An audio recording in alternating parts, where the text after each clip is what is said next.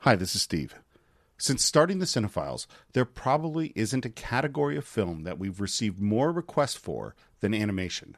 And not just any animated movie, our listeners have been clamoring for a Disney animated classic. Well, with the live action version being released this week, it seemed the perfect time to explore Beauty and the Beast.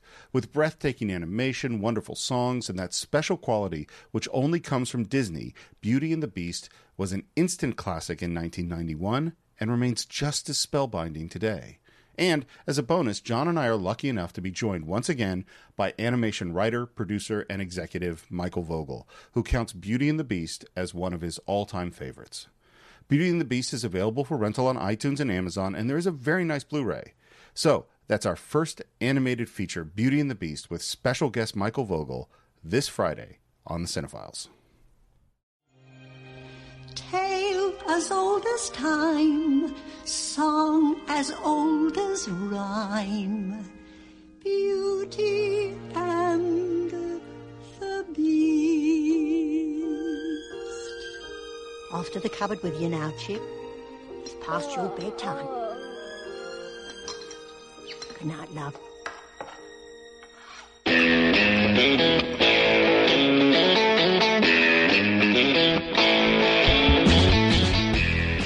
Hello and welcome once again to the Cine-Files, where each week we enter the world of a great film. We explore its themes, its history, the filmmaking, and the influence it has on us today.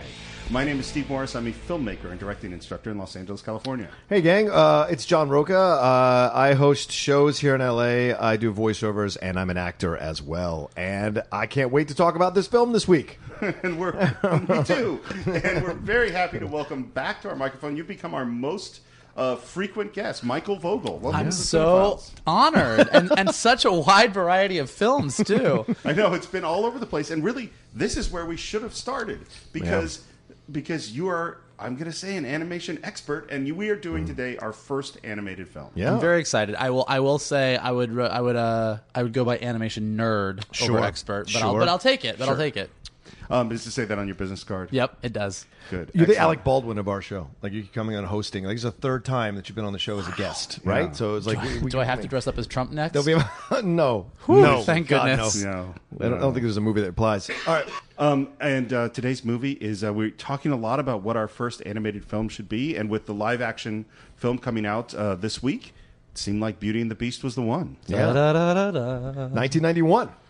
So yeah, I can't believe it was that old. It's that old. Yeah. I, I hadn't seen it in a while, and then I watched it in preparation for this podcast, and I was like, 1991. Yeah. My gosh. Isn't there something, by the way, when you say "I can't believe it's that old"? That what you're really saying is "I can't believe I'm that old." Yes. Well, fair. That yes, is true. essentially the point. Yes. Yeah. That because I was a grown up, you know, Yeah. when this movie came out, and this movie came out 26 years ago. Yep. That's a long time. That's Grunge a is long like time. two decades old. That's madness to me. Grunge. We're going. That's a whole other podcast. That's true. anyway, yes. on the Grunge Files. Sorry, sorry Um, so, Michael Vogel, how did you first come to Beauty and the Beast? Uh, my mom dropped me off at the mall. By That's yourself? that's how. Actually, no, no, not by myself. So, Okay. uh, Back to, when you could to do that. anyone to anyone who knows me, this will shock you. But when I was in middle school, I would organize giant groups of people to go to the movies. No. Um, and uh, there was a big crew. And actually, I remember that this particular weekend. I don't remember the weekend it came out. I know it was November, but there were two movies coming out that weekend that everyone was excited about. Uh, Addams Family. Really? And Oh. Beauty and the Beast. Wow. Actually, there were three. I believe American Tail 2 Fievel Goes West also came out that weekend, but I saw that the next day with my family. Wow. Two competing So, animated uh, films. They put that out the same week as Beauty and the Beast. It was a different time 26 years ago. Like, oftentimes those movies came out. I believe Great Mouse Detective came out uh, the same weekend, if not if not the same weekend, then right around the same time as American Tail. Oh. And Little Mermaid and. Uh, I don't remember what Little Mermaid, Land Before Time, and Oliver and Company were also the same weekend. I Wow. beieve. So, anyways, Animation nerd. uh, like I said, Credentials animation nerd. Validated. Um, but uh, yeah, so we we actually a bunch of us went to the mall and we did Beauty and the Beast 1st Mm-hmm. Had dinner and then did Addams Family, and actually, you know, Oh, went, went with the better movie first. Although I love the Addams Addams Family Mm-hmm. live action Addams Family movie, uh, Beauty and the Beast is definitely the classic. yeah. Um, how about you? Uh, I would have to, I, to be honest with you. I don't remember. I know it was a long time ago, and I probably watched it as like on TV or something on one of the Disney channels because I it wasn't something that I'd necessarily gone to see, go see which is ironic because I'd seen Aladdin and I'd seen what was the other one? Well, Aladdin came after. Yeah, Aladdin. Yeah, I saw. I took someone to see. I took a date to see Aladdin. Aladdin. That's the first time I ever fell in love. I took the, the girl Toy. With the Toy. girl of the movie. No, the well, both. Okay, I really fair. love Aladdin. to I love pieces. Aladdin, too. But at the time, I don't think I was. I was one of those like macho guys because I was in the military, and I was like, I'm not going to take a, you know, a girl to go see Beauty and the Beast. Like it just didn't occur to me to do that. You right? were you were Gaston.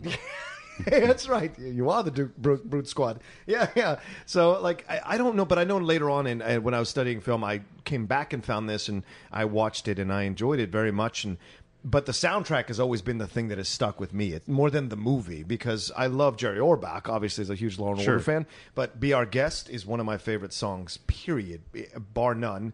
Uh, and it just it just has always stayed with me because of the production value of it. Also, for me, it's a soundtrack, it stays with me more than the movie.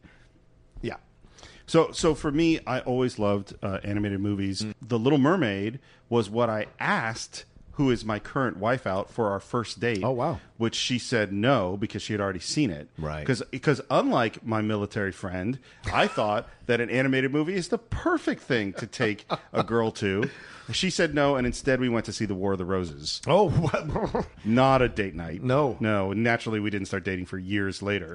um, but it all worked out because we're married now. Right. Um, uh, and so I was really excited to see Beauty and the Beast. Saw it definitely in the theater, and just and I and I can so remember the moment of which we're going to get to, but going to the song Beauty and the Beast when they go into the Hmm. the 3D space suddenly, and it just it just blew my mind. Yeah. And I'm not sure that I don't put it as like my favorite of the Disney animated movies, but Hmm. it is such a classic and well constructed one that it's it's archetypal. I think. It may be my favorite. It's tough. It, it, it's usually, I think, when it comes to Disney animated films, it's down to that and Lion King oh, as my favorites. Although I love Aladdin, I love Little Mermaid, I love a bunch of them. But mm-hmm. from that era, that's that sort of golden age of you know when Disney made its big comeback after Right. Black Cauldron almost broke the animation Oh, yeah. studio, and then they kind of clawed their way back with Great Mouse Detective and Oliver and Company and Little Mermaid. Really, kind of was the Disney animation is back, and then with Beauty and the Beast, it kind of solidified that. And I, mm. Beauty and the Beast, I think I saw it like eight times in the movie theater. So Wow. Well, and that's you brought up exactly what I wanted to talk about because there's this,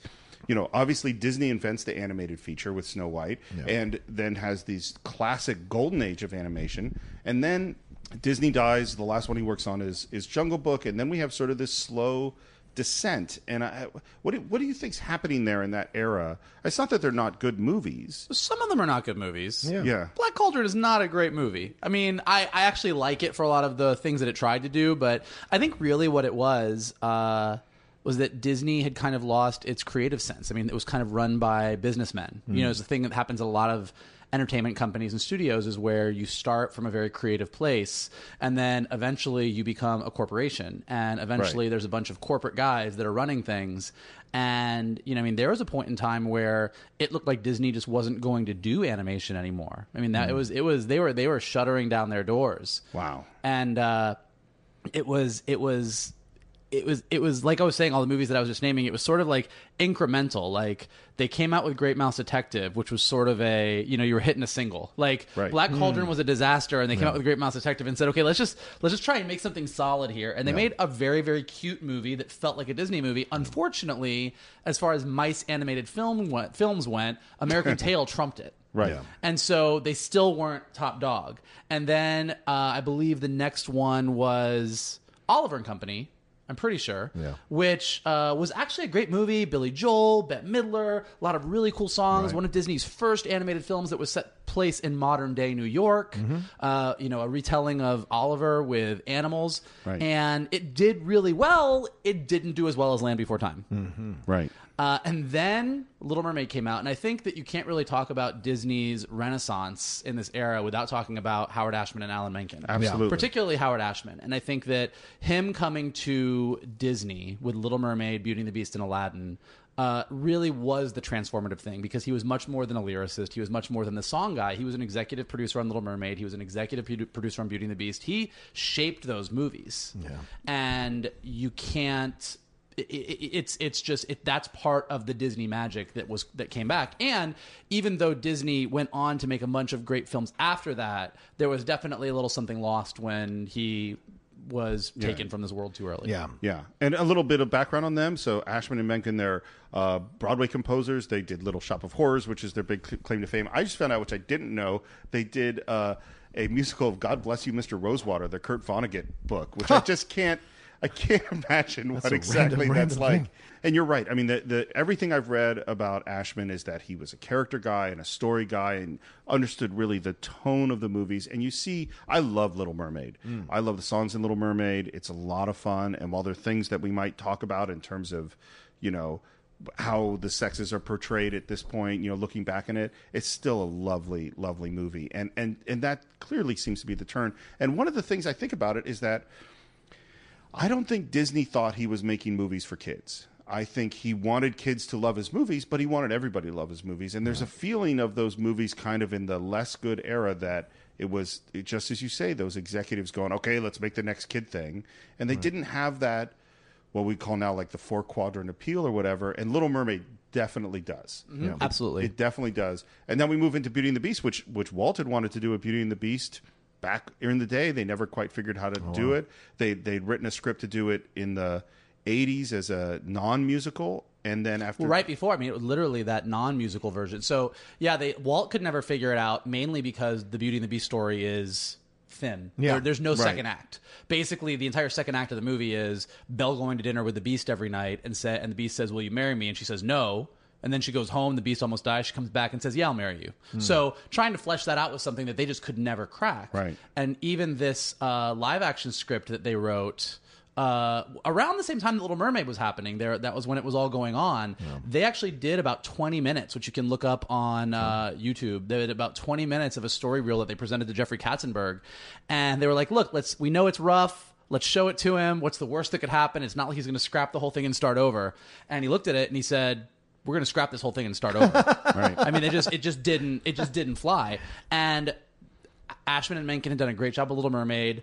Ashman was like very excited about this project that he really wanted to do, Aladdin. Aladdin, yeah. And they let they Jeffrey Katzenberg had to convince him to not jump into Aladdin yet and actually focus on Beauty and the Beast and turn it into a musical. And he was the one who came in uh, with Linda Woolverton, the screenwriter, and basically said, "Hey, what about these enchanted objects, which up until this point in the live action script had just been these kind of ethereal things Right. floating around and doing whatever? And he said, well, look, these guys can fill out a second act and be the characters that we hmm. can really relate to in a lot of ways and they can really we can do a lot of musical numbers with them and that actually Wow. fixed pretty much all the problems that Walt couldn't figure out. It's such a it's such a basic fix, and it's something I come across with my students all the time, which is they introduce a character, but they don't give that character any character. Yeah. They don't ask questions about who they are and what they want and how they speak and what is their style and what is their you know their their humor, their actions, their movements, all those things because they go, well, I need a character here to do this thing. And it's like, well, that's why you, the writer, needs the character. You haven't talked about what the character wants or what they need. And when they start to figure that out, then suddenly the story has movement and joy and all those things. And Can you imagine not having those characters in this film? I mean, it just. I don't think it, I don't think the film is anywhere near as good without those characters. And in fact, I think it's the it, uh, when I was watching it at work, uh, one of the women walking by who was shown it to her daughter like a million times saw that I was watching it, and she was like, "Oh my god!" and talked. And she said, "It's the it's the character, it's the side characters, the supporting characters that for her are the joy of the film." That that you know, Belle and and the Beast are interesting, but Gaston, uh, Lumiere, Cogsworth, you know, all the even the French made uh, brush, like all they all have incredible life, and they all have very distinct characters right off the bat, so you can gravitate to them, and they carry you through the movie in the times when the Beast is like either angry or trying to figure things out, while Belle is like being dramatic or or leaving. You know, it's uh, those kinds of things, and they flesh you, it out. you really don't like Belle or the Beast very No, much, no, I'm not, no, I'm not saying I'm not saying anything negative. About it. I'm just saying this is how it's presented. But I think they soften both of them. I think because like because you knew, without them, there's no way Belle comes closer to the Beast, and there's no way the Beast comes closer to Belle. I and think that's what really they do. important. I I don't. I, I don't know that I would say soften them because I Well, actually I'm, think you're Belle- not saying it. I'm saying. it. Okay, I would disagree with that. But that's but fair. That's I fair. do think, but I do think what is interesting is that uh, what those characters do allow you to do with the Beast as a character is make him uh, a bratty kid. Right. Yes. Because without the adult there to kind of say, "Hey, Yeah. why don't you chill out a little bit?" Right. he would be just an oppressively evil character. Yes. He, it wouldn't it wouldn't really work. But having them there to sort of say, "Hey, let's control that temper. Hey, let's invite her to dinner. Hey, let's be a good guy." It really brings out this sort of adorable side Mm-hmm. to someone who could be just a very overt villain. Right. That's that's. I think that's the balance you're walking in this film. Well, let, let's get into it. Okay. So we start with a prologue. Yep. Uh, and the the voice is David Ogden Stiers, who yeah. we're going to get uh, later on, and it sets up a very s- specific. This is the problem we have to solve in the film. Which, by the way, this was actually one of the big fights with uh, the directors, uh, uh, Gary Trousdale and Kirk Wise, and Howard Ashman, right off the bat. Is that Howard Ashman was very uh, set on needing, wanting to see the Beast as a prince before he turned into a beast. And the directors couldn't get this idea out of there. The way they, they called it, like Eddie Munster and Lord Fauntleroy clothing. Like they just had this Right. idea of like a little Beast boy running around and how it would be cheesy and gross. And uh, they actually talk about how Howard Ashman like lost it in a meeting and screamed at them because it was so important to him, and he was known for being very opinionated and having a temper. Um, and the stained glass window sort of allowed it to work because they didn't. You didn't have to see this little boy turn into a beast in his little outfit and run down the hall crying. It was very stylized. Right. Yeah. It's an abstract way to get into it, and it brings up mm-hmm. something that I sort of. This is sort of a geeky screenwriting thing, but one of the one of the questions that you always ask screenwriters, which I don't always think is appropriate, because it's not always the right thing you need to figure out, is who is the story about? Whose movie is this? Yeah. And obviously, this seems like it's Belle's movie. Mm-hmm. But in a lot of ways, you can look at this movie as this is the Beast story. And the fact that we start with him and his essential problem, and that is the problem throughout the movie that we have to solve, in a lot of ways, it's his story. And actually, again, I'll, I'll probably talk about Howard Ashman 90,000 times in this podcast, but uh, he brought a lot of that to the movie. I think that he was the one who really focused on the Beast. There's actually a beautiful, there's a lot of stuff on, if you Google Beauty and the Beast right now with the live action one coming out, they actually talk about this a good bit, but, you know, he was in the throes of. Uh, Yeah. having AIDS during this whole process, and he actually hadn't. He didn't tell Alan Menken until the day after they won the Oscar for Little Mermaid. But this uh, this this movie about this character, where yes, traditionally Belle is the main character, but this guy who had this curse that was Yeah. going to ruin him where everyone had forgotten him and there was just this slim hope down the line that someone was going to see him for who he really like all of these things like there's a lot of heavy shit that was being laid down Yeah. on this movie Yeah. but it actually did help because you're right beauty and the beast is 100% the beast's movie he's the one that changes Yep. Yeah. Yeah. Yeah, absolutely. So we have our prologue, but then we're going to go off and meet Belle. Um, Well, I do want to say one thing Yeah. about the prologue. What I think the prologue does, which is everything you said, Mike, is absolutely right and, and correct. But I think it also immediately, to your eyes, to your mind, it elevates the movie to something above the genre of just an animated feature. Just from the beginning, Sure. you're being treated to this incredibly stylized glass that we know as art. Subconsciously, we see, we have learned this or seen this as art. And I think once we start out in that place, already mentally, we're dealing with something a little bigger, a little grander mentally. well, and even that opening shot, that multi-plane camera shot that kind Oh, of just great. goes through Yes. the forest. By the way, Yeah. great cameo by Bambi's mom. Um, know. Uh, but yeah, but then you go in and yeah, you're 100 percent right. It's just it's this beautiful artwork. Yeah. It kind of puts you right in that fairy tale mindset. Well, and and I would say I was thinking about it watching it this time that this is the most classic Disney that we've seen in a long time. yeah. Because we're going back to the storybook and we're going back to the European castle in the forest kind of storybook. by the way, only the fifth actual fairy tale storybook Disney movie. wow. Hmm. Snow White, Cinderella, Cinderella. Sleeping Beauty, Little Mermaid, Beauty and the Beast. Wow. It's very funny when you think about it because I, I think I do the same thing. We talk about the Disney princess, we talk about the Disney fairy tale movie, but when you actually look at all the animated feature films, Yeah. straight up princesses, Right. this is the fifth one.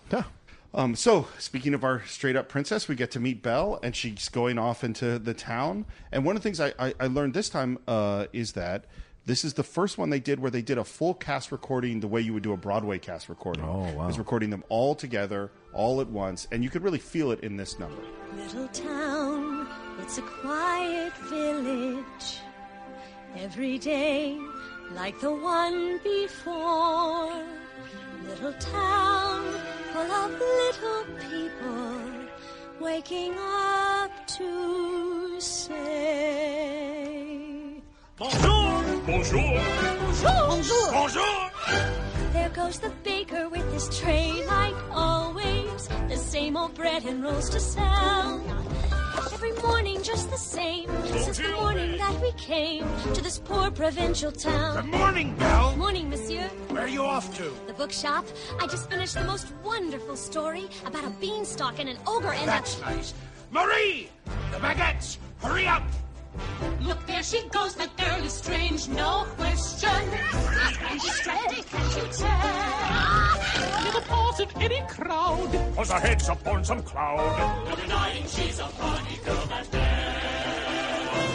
mm-hmm. And Howard Ashman thought that Disney was going to hate this song.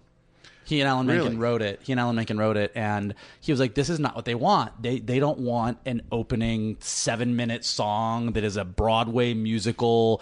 Uh, Like he was he was convinced they were going to hate it, and Alan Menken was like, "No, they're going to love it. They're going to love it." Sent it in, and they were like, "Yes, 100." percent And it's an amazing song. It you know it introduces Belle, it introduces the town, it introduces her sort of issue with the town, it introduces Gaston. Yeah. Like it just Yep. does so much, and it's it's actually in my top five Disney songs of all time. Really? Oh, absolutely. I think it's amazing. It's joyful and fun. Yeah. And and getting to be Gaston, I I won't say he's my favorite Disney villain. He's one of them. But the thing about him is I've never met an Ursula. I've never met, you know what I mean? I've never, maybe kind of a Cruella De Vil, but not really. Like, but, But you've met but I have met a Gaston. Well, yeah, I know those guys. Andreas Deja, who was the lead animator on Gaston, who's one of the most Yeah. well-respected animators in the world. Uh, actually, it's a funny story. It's funny that you should say that. He had a really hard time. He was designing Gaston, and he was designing this very buffoonish, cartoony character because you know you're like you've got this larger than life Right. guy who's very stuck Right. on himself. And Jeffrey Katzenberg kept pushing back and saying, "No, no, no, this guy's got to be real. This guy's got to be real." And he finally found his inspiration right here at the gyms in sunny Los Angeles because so many dudes were looking at themselves in the mirror and preening that he finally said, "Oh, that's what it is, and that's Yeah. what he designed." So you're 100 percent right. That's the thing about Gaston is he's you. We all know Gastons. Yeah. Yeah. He's not, and he's not big evil. He's not like, he is, No. he is asshole evil. He's regular evil. He's like, I want what I want evil, and he's a misogynist, and he's mm-hmm. like old school stuff. Which, which, where the time that it's set is not necessarily out of the realm of possibility to have that mindset, which I think is interesting. or when now. you watch it. Today. or, Or today, today, sure. yeah. I'm sorry. Yes, today as well. Today, I think though it's it's rarer and more more frowned upon, whereas back then, or where they said it, it seemed natural. Do you know what I'm saying? Things have changed. Yes, it's basically because I mean those three girls when they But- sing, those three girls sing like, why? What's wrong with Belle? Why, I would be all over that guy. Why aren't they with him? Well, why isn't and she again, with him? Right? certainly we see that. We, and those I- three I girls mean, are wha- not not beautiful. What, we could certainly watch lots of asshole guys preening at the gym who get lots of girls. Yeah. this is all seems Absolutely. all too normal. Yes. Um, another great thing about this sequence in the film, which I love, is that uh, you know color always plays a big part in animated films, and Belle is the only person in her village that's wearing blue. Oh, Oh, I- nice. now Uh, that you say it that, actually- uh, you really obvious. Not only does it help you track her in those crowd Yeah. shots from a technical standpoint, but also it represents that she does she is the outlier. She doesn't fit in with the Mm-hmm. rest of the town.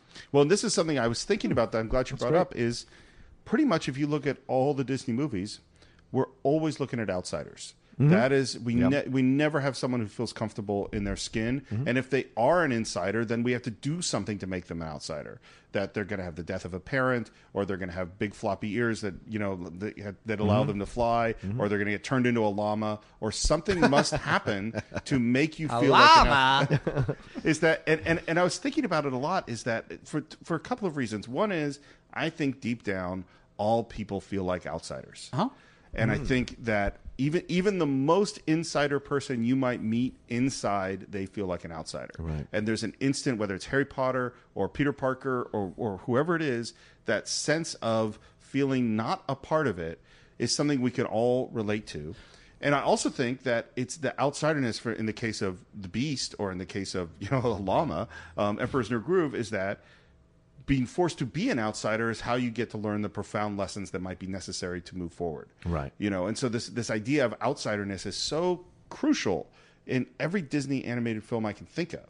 You know, uh, and and it definitely plays as minute you meet Belle. You know, This is something that I've always wondered when I watched it because I have always felt like an outsider my entire life. So when I watch these movies, I gravitate naturally to the lead. I always wonder what it's like to for the people who, in my mind, are not the outsiders, like the head of the cheerleading squad or the head of the football team or the really cool guy all the time. Like, how is it Well, like they to watch they- themselves? They just go, man, this Gaston guy seems great. Yeah, well, that's what I wonder about. Do they watch these films and go, "Yeah, what's wrong with that guy? Why won't he just? I mean, what's yeah. wrong with Belle? Why won't you just No, marry this dude?" The, the secret truth of the world is they all feel like outsiders. too. Right? Well, just- Every, everybody does. So who are the real villains? Do we know? Because we do encounter them in real life. We do encounter the people who are the group speak. I mean, we're dealing with it, oh, kind of, in our country now. So it's like no matter what side of the fence you're on, you think the other side feels like this whole group speak, group speak villain type thing, and that's it's it's interesting to me. But it's our outsiderness. I mean, outs- feel, Yeah. that outsider feeling also can make turn you into the villain. Yes, true. You know what I mean? Because Yes. then the other, you know, if you take it to a certain place, and it's like they're all the people that are against me. well, what is Yeah. it? I mean, what is it that turns Gaston into an ultimate villain? He's told no. Yes. Yeah. I mean, that's the thing. Is like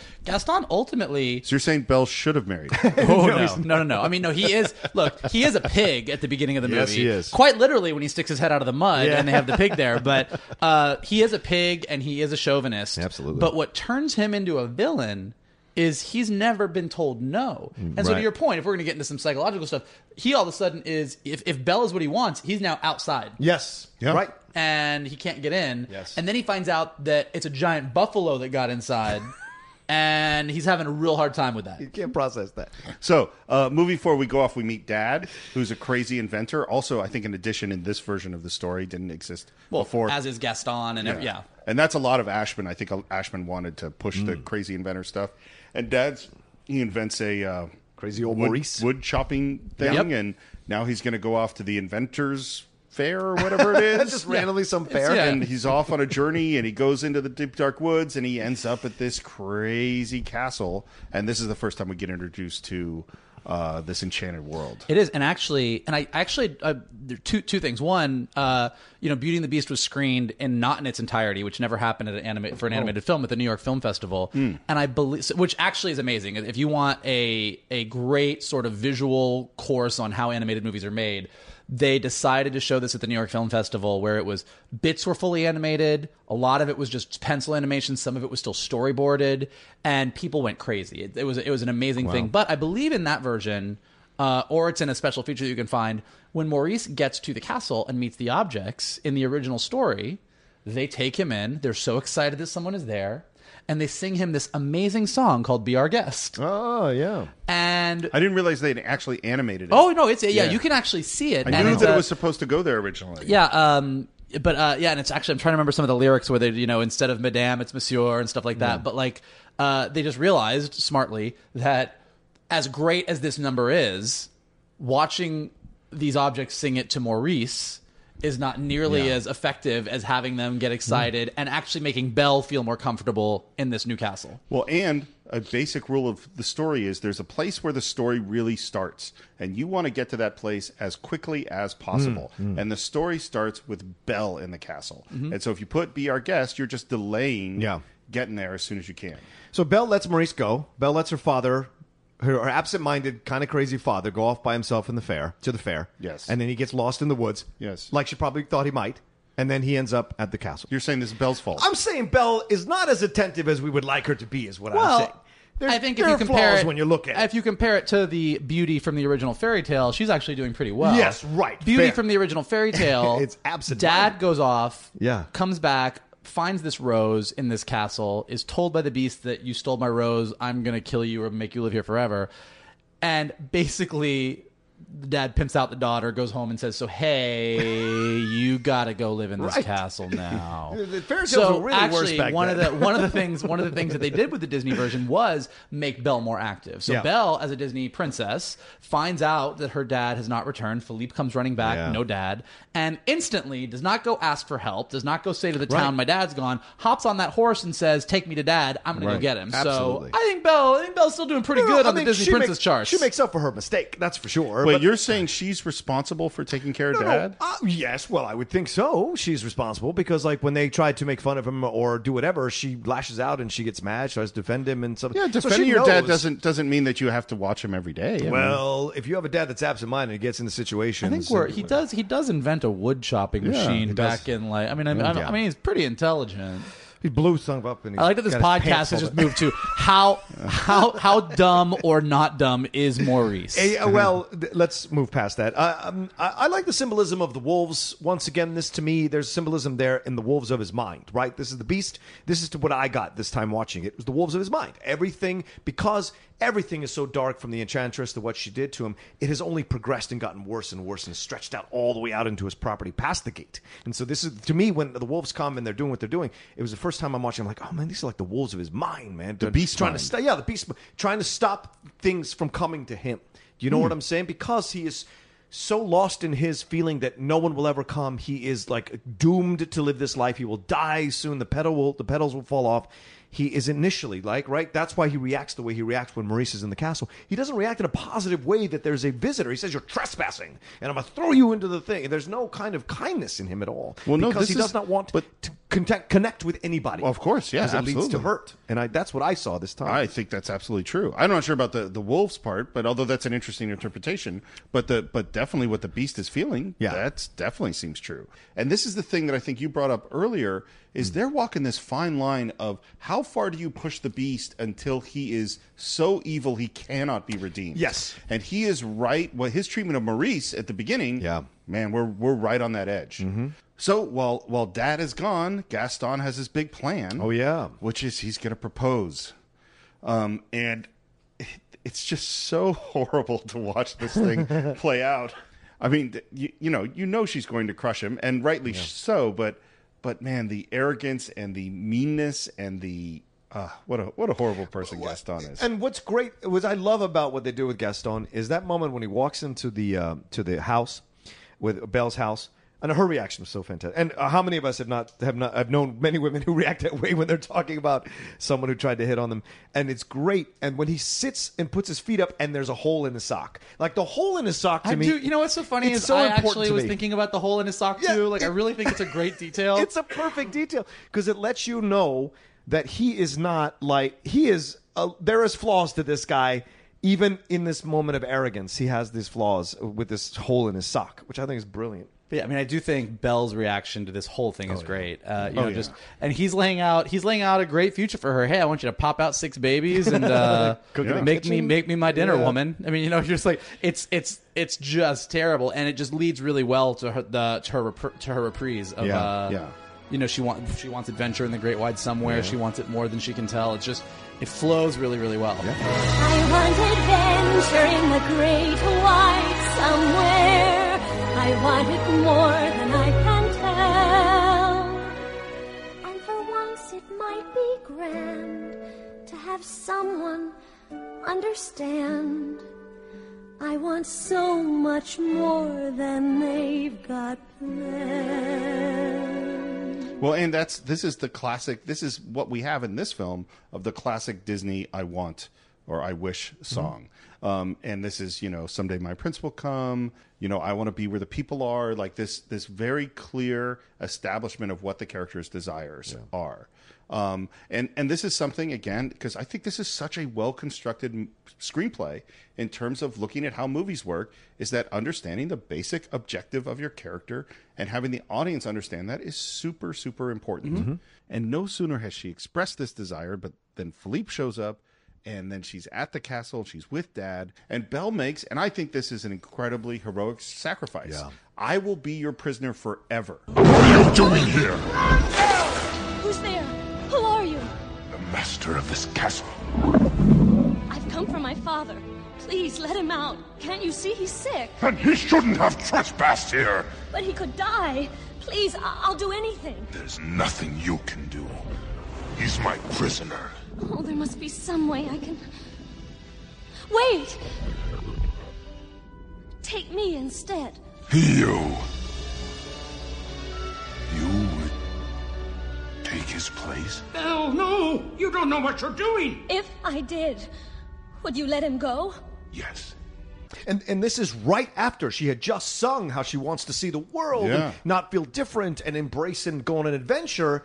And now she's willing to throw away her dreams of going on this adventure to be stuck in this castle for the rest of her life because her father got into this situation and she wants to sacrifice herself for the father, which is very, very noble. And it right on like this time watching it, it's incredible. Right on the heels of her stating, which we would see all the time in a Disney movie, is like, I want to, you know, go and be something else and be somewhere and and usually an adventure comes up and takes them. But this is a different kind of adventure than what she anticipated. And it's that's fascinating how we go into that. And then, yeah, with the Beast acting in the sequence, I mean, you have to talk about Glenn Keane, who was the lead animator on the Beast, uh, who just brings out a level he's one of the acting. great- He's one. He's yeah. Yeah. he Yeah. he is also one of the greats. You know, he's he did Ariel, Aladdin, Tarzan. I mean, he's he's done he's done a ton.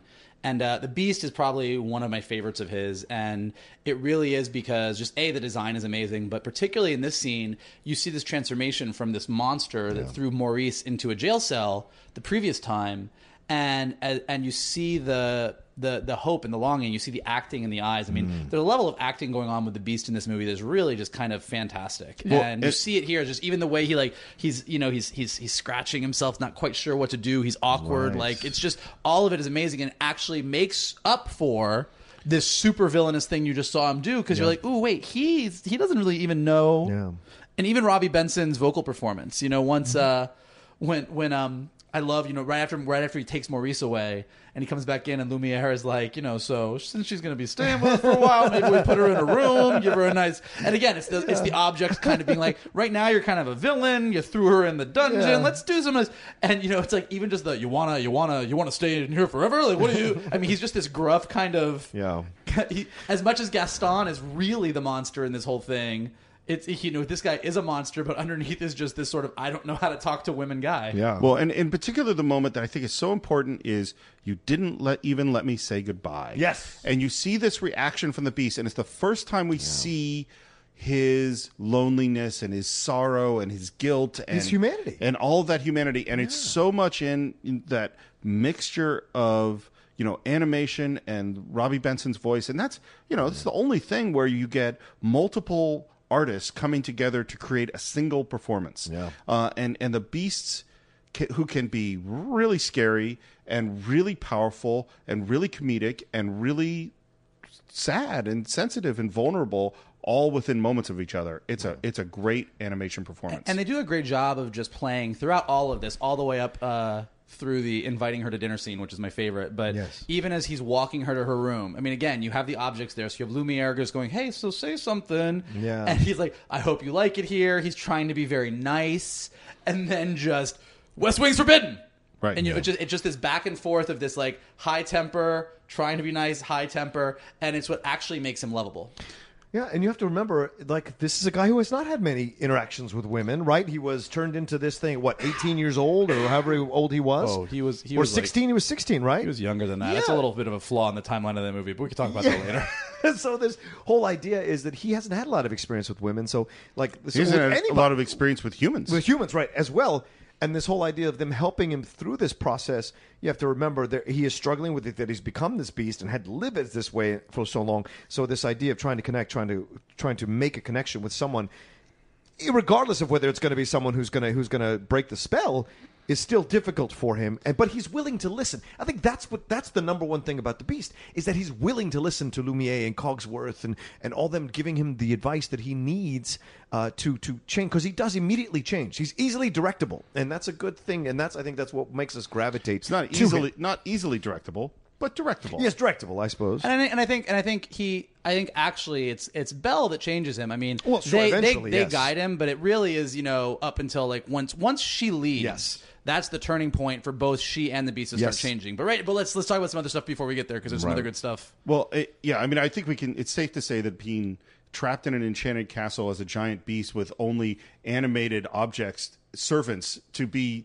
who you Mm-hmm. the, the entities you play against is not a way to learn humility and values and compassion. It's not really such a good system, Right. Um, But- but, but- we, we, you know, we brought up these these characters. We let's let's talk about them Yeah. a little. So we got Lumiere. You already mentioned Jerry Orbach. What a great, great performance. Amazing. Yeah, and then we have uh, uh, Cogsworth, who is David Ogden Stiers, and is like a huge Mash fan. I love, I love Yeah. him in this film. Winchester, right? Wasn't yeah, he he's Winchester? Winchester. Winchester, Mash, yeah. Uh, and finally, um, uh, Mrs. Potts. you have Mrs. Potts, Angela Lansbury. Yeah.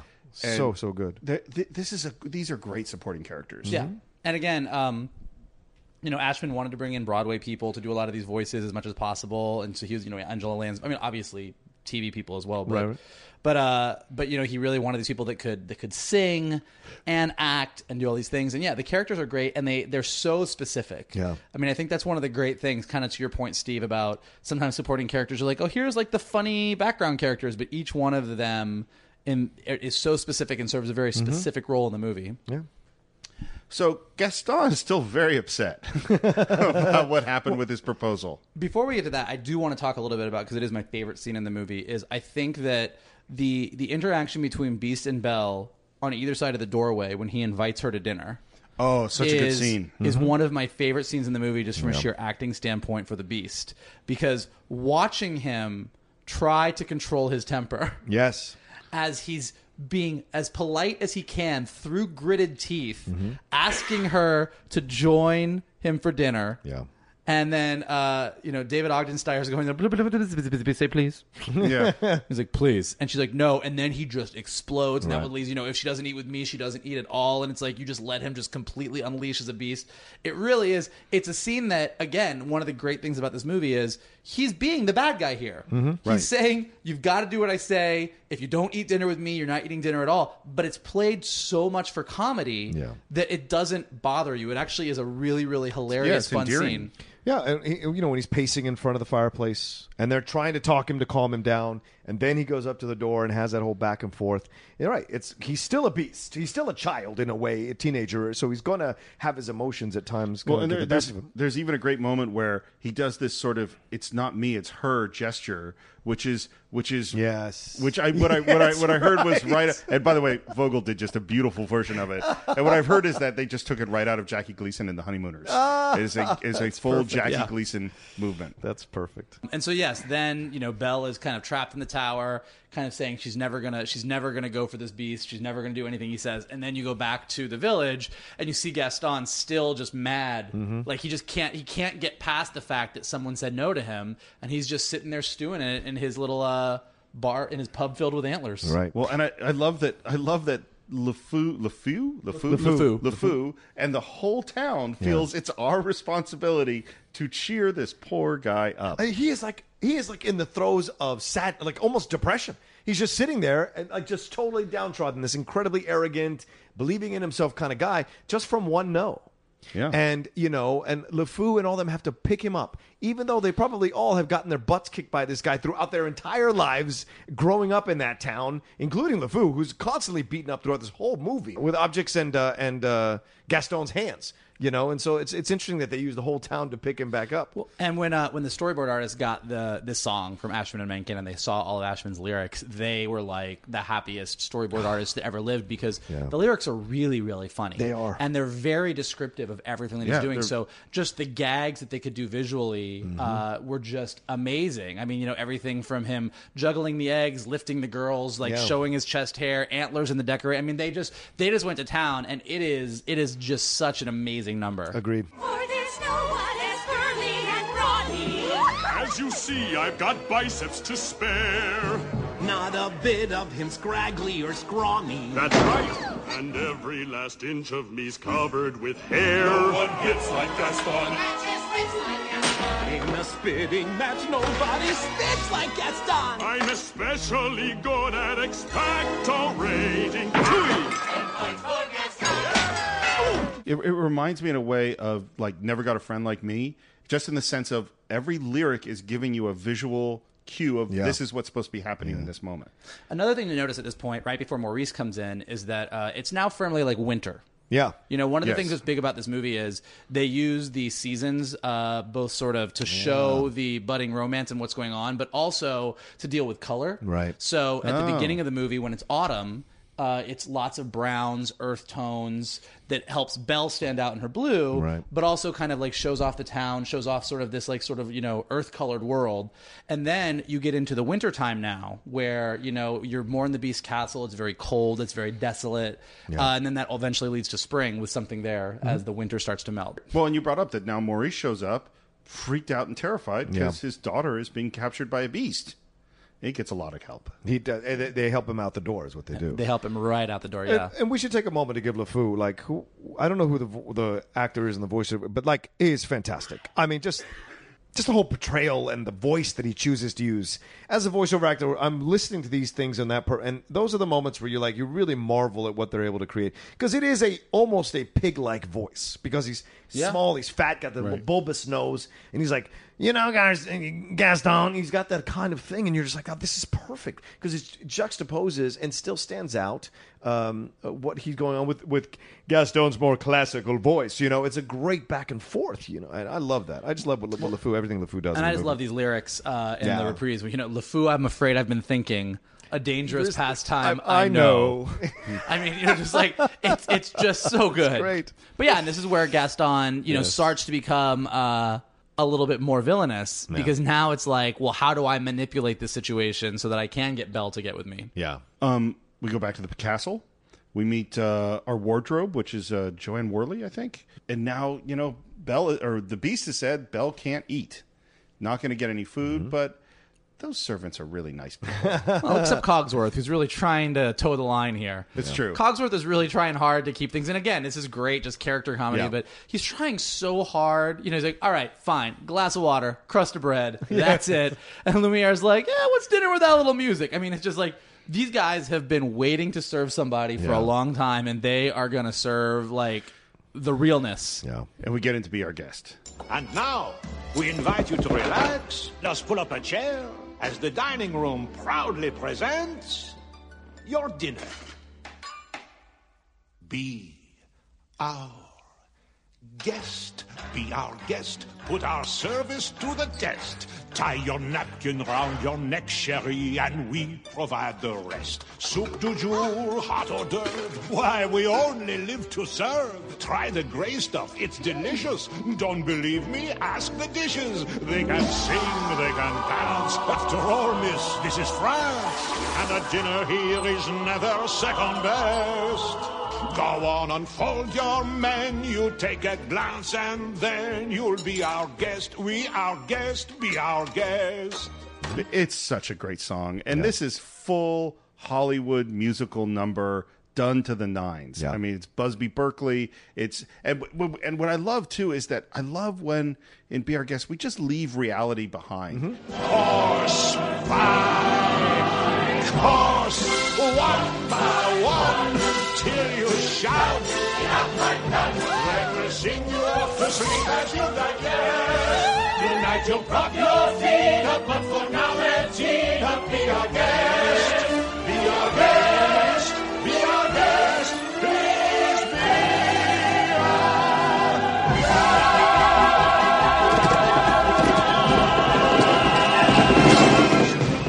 And I wonder, by the way, we've met our main character, our main servant characters are humans transformed into, uh, you know, a clock or a teacup or whatever it is.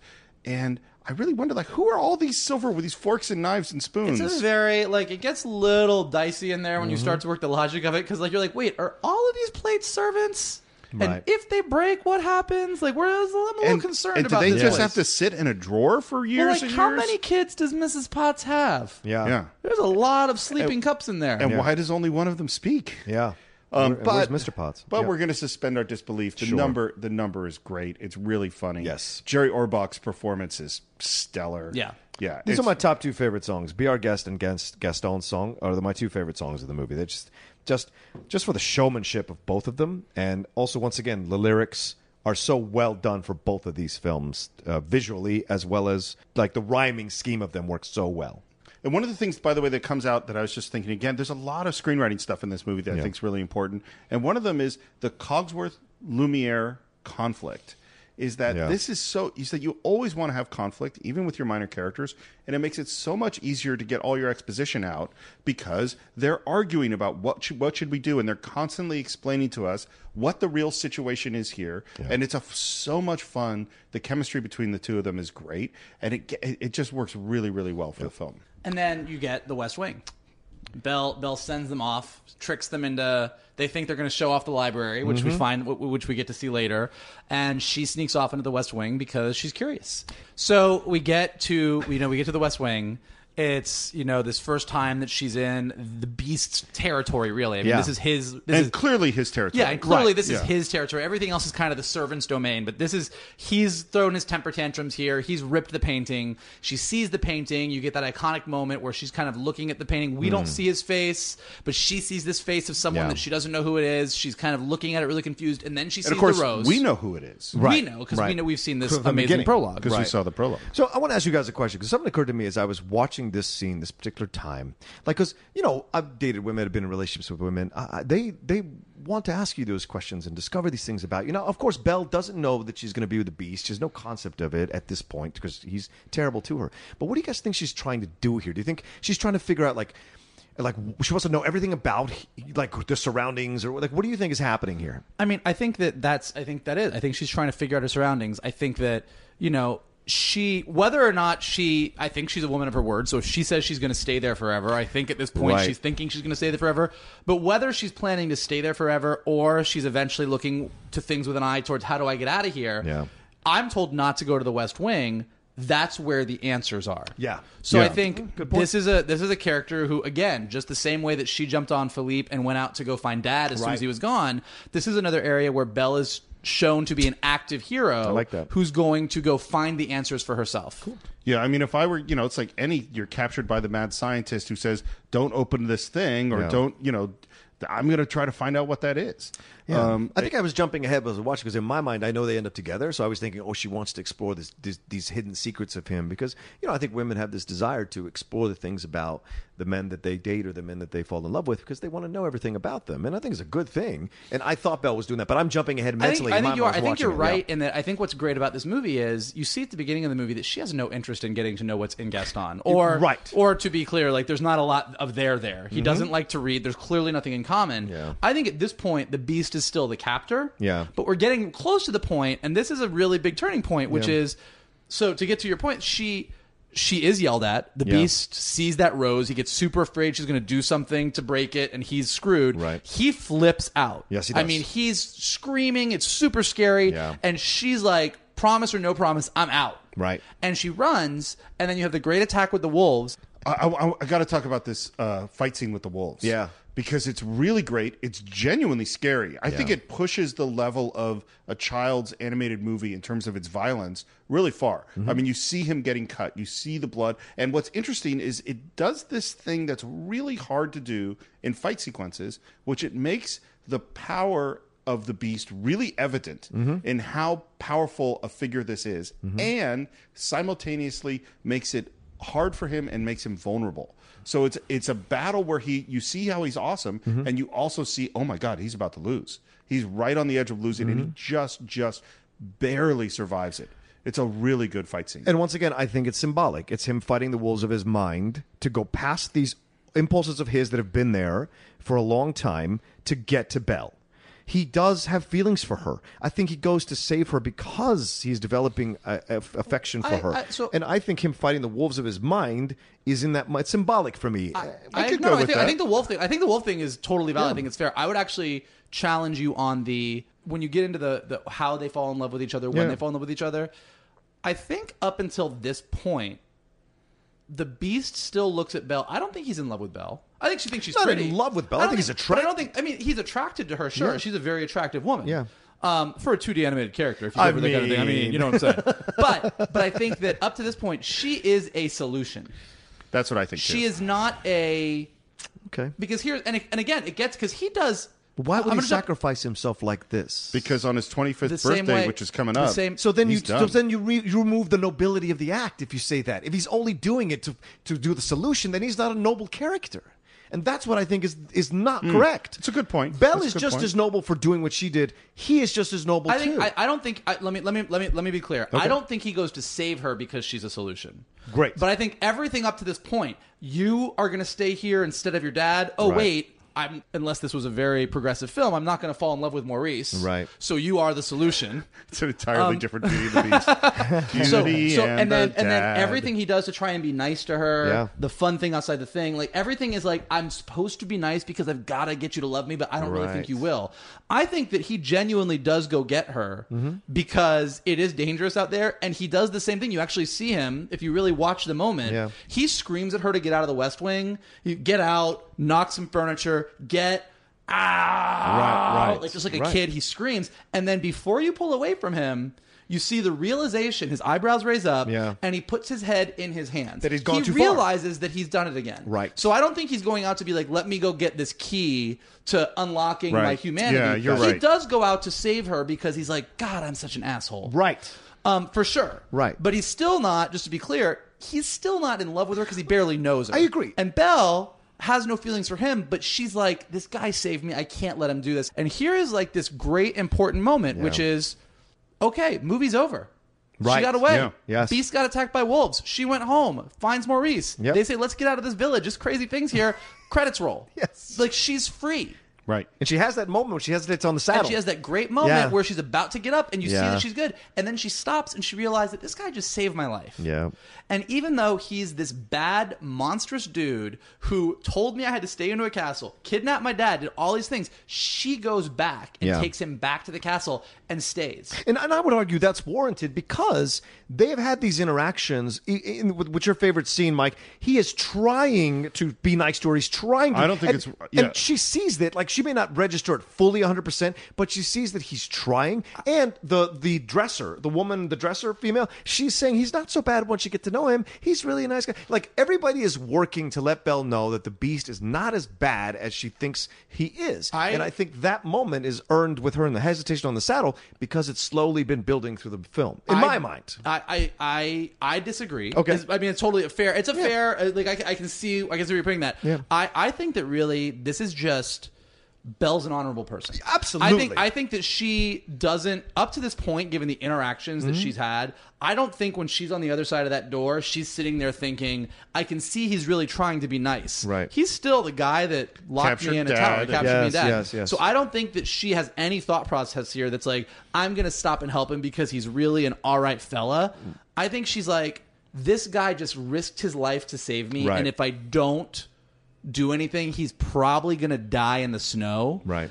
And because Belle is just at heart a very good person, she Right. takes him back. And I think what's really important about this is not the idea that Belle actually at this point thinks I'm going to help him because he's a good guy. I think she's just doing the right thing. I think for the Beast, he would never have expected anybody Yes. to do this for him. Yes. Right. Agreed. It's another key turning point in the movie. Yeah. And it's another sign of Belle's tremendous heroism and bravery. I Mm-hmm. mean, both Absolutely. both making the sacrifice for dad at the first place and now to turn back at Yeah. this moment and go back into this castle. She doesn't know she nurses him back to life. Maybe she's back in the tower. the scene where they actually do start to get something to feel Right, something for each other, right. which is the scene where she gives it as good as she gets it, and she yells at him. Yeah, but that doesn't happen overnight, and that's what I'm trying to say, and that's my point. And uh, we'll let this be because it's just a matter of perspective. My belief is that they have been slowly growing an affection for each other. Now, if not, it may not be love or whatever, but there's an affection. She sees that he is trying to reach out to her, whether she registers it or not consciously, for all of us to see. It does not mean that it's not I necessarily think, but there. I think, I think from a script, like Both any- of them. No, no, no. For, and look, I think, I think movies are subjective. Animated Yeah. movies, any movie is subjective. So I think th- if that's what you take away from it, It that's is. totally valid. Yeah. I think to talk to anybody who is wanting to make these kind of movies, the challenge that I would put down to you is.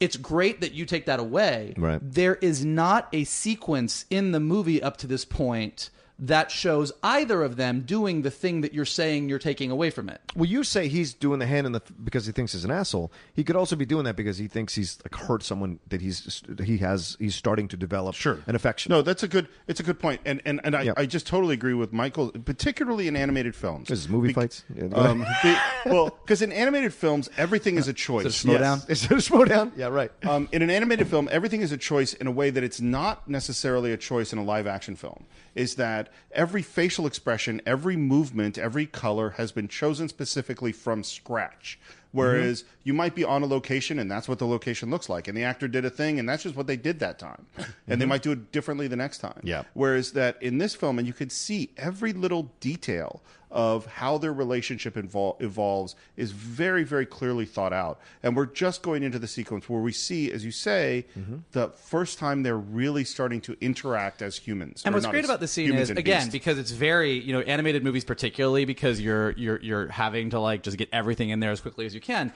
Mrs. Potts, Cogsworth, Lumiere, they've told him multiple times up to this point, you must control your temper, Yes. you must control your temper. And his problem has been repeatedly that he hasn't controlled his temper. So now you have the scene mm-hmm. where he's cut, she's trying to clean the wound, and of course, like anyone who has a temper, he blows up. That hurts! If you'd hold still, it wouldn't hurt as much. If you hadn't have run away, this wouldn't have happened. If you hadn't frightened me, I wouldn't have run away. Well, you shouldn't have been in the West Wing. Well, you should learn to control your temper. And you have this great moment where the beast opens his mouth to argue, but uh-huh. he's got Yeah. nothing. Yeah. So you go, and you actually even cut to the objects who sort of back up because like fuck, here we go again, and, and then it just and then the whole scene calms down. But so that is like Belle has tamed the beast's temper at this point, mm-hmm. Right. Because from this point on, he doesn't lose his temper again. Because he cares about it. That's Of what course. I'm saying. No, no, for Of- sure. of course But, he does. It's been building. But, but no, and it, but from this point on, look, the thing, the other thing that this movie does really well Yeah. is it shows a passage of time, and I think this is to be fair That's to you. fair. But Yeah. I, but I, but I think that so you do. There is clearly something happening because the very next thing that happens after this is something there. Yeah. which is a lovely song. Actually, a late replacement to the film. Um, They actually this is where Human Again had originally gone. Um, but the problem they were having is Human Again was this huge song that sh- that showed a long passage of time, so that there was time enough for them to fall in love. Problem is Maurice is running around in the woods this whole time. Oh, yeah, So right. they just couldn't get past the fact that they were showing these seasons going by, and they're like, did Maurice live in a tree? Did he Yeah, yeah. like what was he doing? So they ended up cutting it. They put in something there. And this is where, to your point, we actually see them falling in love. There's something sweet and almost kind. But he was mean and he was coarse and unrefined. And now he's dear and so unsure. I wonder why I didn't see it there before. Because this is where it happens and literally says it In a like montage. yeah in a nice montage and you get the lovely thing with the he can't eat porridge Yeah. he can't use the fork Belle sort of finds the middle ground where they're both going to sip the bowls Yeah. together. You have the great scene of them outside, Yeah, in walking in the the snow. snow, yeah. Uh, another just great this is a random little anecdotal thing, but I think is very funny. Is that when Paige O'Hara, who did the voice of Belle, was singing something there? There's that great line, "New and a bit alarming," Yeah. and she kept singing it, "New and a bit alarming." And Howard Ashman, who was literally could barely speak, he was very very sick at this Oh, point, but he didn't like how she was And doing he's it. listening on the phone. and he's listening on the phone, and Oh. he says, he says, just tell her, tell her Streisand. And so she goes, new and a bit alarming, and that's like that's the way it sounds. But it just like as a as a gay musical theater nerd, that makes me laugh so hard. But that's exactly how it happened. That's great. New alarming. Who'd have ever thought that this could be true? That he's no Prince Charming, but there's something in him that I simply didn't see. Um, and yeah, and it's a beautiful part where where you finally Yeah. get the bell, the beast saying, Yeah. "I've never felt like this before." Yes. and and I just because I want to highlight it is that it's so important to realize that one of the driving creative forces on this movie is literally making it on his deathbed. Yeah. You know, at Wow. that point he's so ill, he's he's listening in on these recording sessions and apparently he was great with performance and great with singers Yeah. and he continually is fighting for making his movie better at the very very end of his life. I mean, it's just you know, yeah. that's powerful. It's, it's just, And then, and again, you know, to your point, they do fall in love very fast. It's an animated movie mm-hmm. of 83 minutes. Of course. But in the time that they allot to this, they show them both coming together, compromising on different things. And then he does a thing, you literally, you know, in contrast to Gaston, who the first thing he says to Belle after the opening number is, How do you read this? There's no pictures. Yeah. It's not right for a woman to read. Soon she starts getting ideas and thinking. Right. And the beast gives her a library that looks just like the Barnes and Nobles at the Grove. Yes. Right. Which is Yeah, what I think every time I go into the Barnes and Noble at the Grove. That's hilarious. Um, but but yeah, and it's like so in the limited space they have to show how this relationship grows and develops, Yeah. he gives her the one thing that she loves more than anything else. Well, he listens to her. Exactly. He knows what she needs, right? Whereas Gaston's trying to tell her what she needs. I mean, technically, he listened to Lumiere, who heard the book Well, thing. well, but that's yes, he took some really good advice from his very pimp friend. So sometimes your friends help you out. yeah, that's I mean, very important. You know, Cogsworth was over here saying, "Give her some chocolates and some promises you don't intend to keep." That was and so Lumiere's great. like, "Look, I know she likes books, brah." So I think she he went with the right servant. That's one of my favorite lines. Well, it's always a standard thing: flowers, chocolates, promises you don't intend to keep. intend to keep. I love that. and by the way, that's improvised. is it really? That's an improvised oh, it's line, Such yeah. a great Awesome. line, man. Yeah. It's my, one of my favorite lines from him. Um, Yep. I, I think we're moving right into uh, our big dance number. Well, unless you watch the special edition, right where you get where human you actually do get human again, Which I because watched. They actually, again, human again uh, was not in the original movie. Did get put in the Broadway musical. Uh, so subsequently in the special edition, they put it in there. So it's a it's a lovely number, and the movie the movie works just as well without it. It's a very nice song, but I think that at this point, from a pacing standpoint, you do see how they're falling in love. Yeah. and going and stopping to see how the how Mrs. Potts wants to Mm-hmm. be an, a little old biddy again doesn't really get anywhere because you do want to get to because the the movie is what is making the movie drive forward is Yeah. Beauty and the Beast right now. That song, I just I think I just saw it for the first time watching it Yeah. this time. I had never seen it before, so for me it was like, ugh, what's this? Yeah, it's jarring. You know, it was jarring, and maybe maybe if that hadn't happened, I would experience it differently. But it's like I'm moving forward really Yep, well, no, Yeah. totally. and I get I get I, I love those characters, Yeah, yeah, yeah. but I don't need the song. Yeah. Um, so we move into Beauty and the Beast. Uh, Angela Lansbury s- singing it. so beautiful. so she didn't she she was not about this song What? when she originally heard the demo it sounded a little bit too uh, I believe she said rock and rolly it sounded a little too so she didn't. she didn't like the song they were gonna have someone else. Well, she else heard sing it Menken's demo of it. yeah she heard Menken's demo She but didn't hear Ashman's demo of it. she didn't she didn't she wasn't feeling it they brought her in and they said Angela listen just will you sing it once for safety just in case You're right. she sang it one time What? That's a one take song One in that take. movie. Wow. One take Angela. And she is she is the way she sings that song visually to me it is a person walking the thinnest tightrope possible throughout through the, through like across two buildings like the World Trade Center or the World whatever Wow. they the guy like that's what I hear when because Now I'm picturing Angela Lansbury on a tightrope, which is weird. I just mean the vo- the vocal quality of it is delivered so tenderly, so softly that any movement uh, left or right, the song falls apart. And I think she does such a great job of just balancing the right. Alan Menken thing. talks a lot about how this was a really hard song. This was the hardest song for them in the movie. Wow. Um, It's such a because beautiful song. it's and and, and per- particularly because nobody calls Belle Beauty.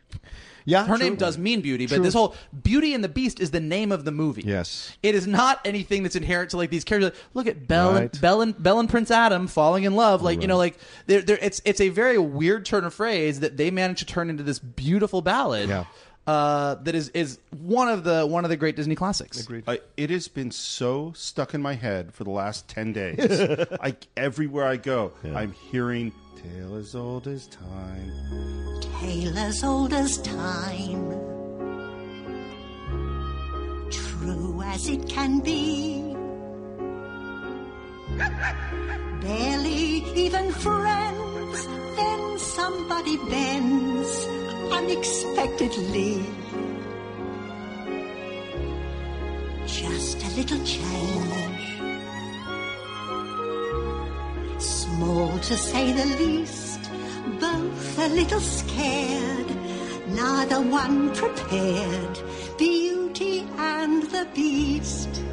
And as you said, this is the you know the the use of CG in this moment. Oh man. uh, this the CG ballroom is you know there Disney Disney had already done some limited CG in their movies. I believe Oliver and Company had some CG cars in the city.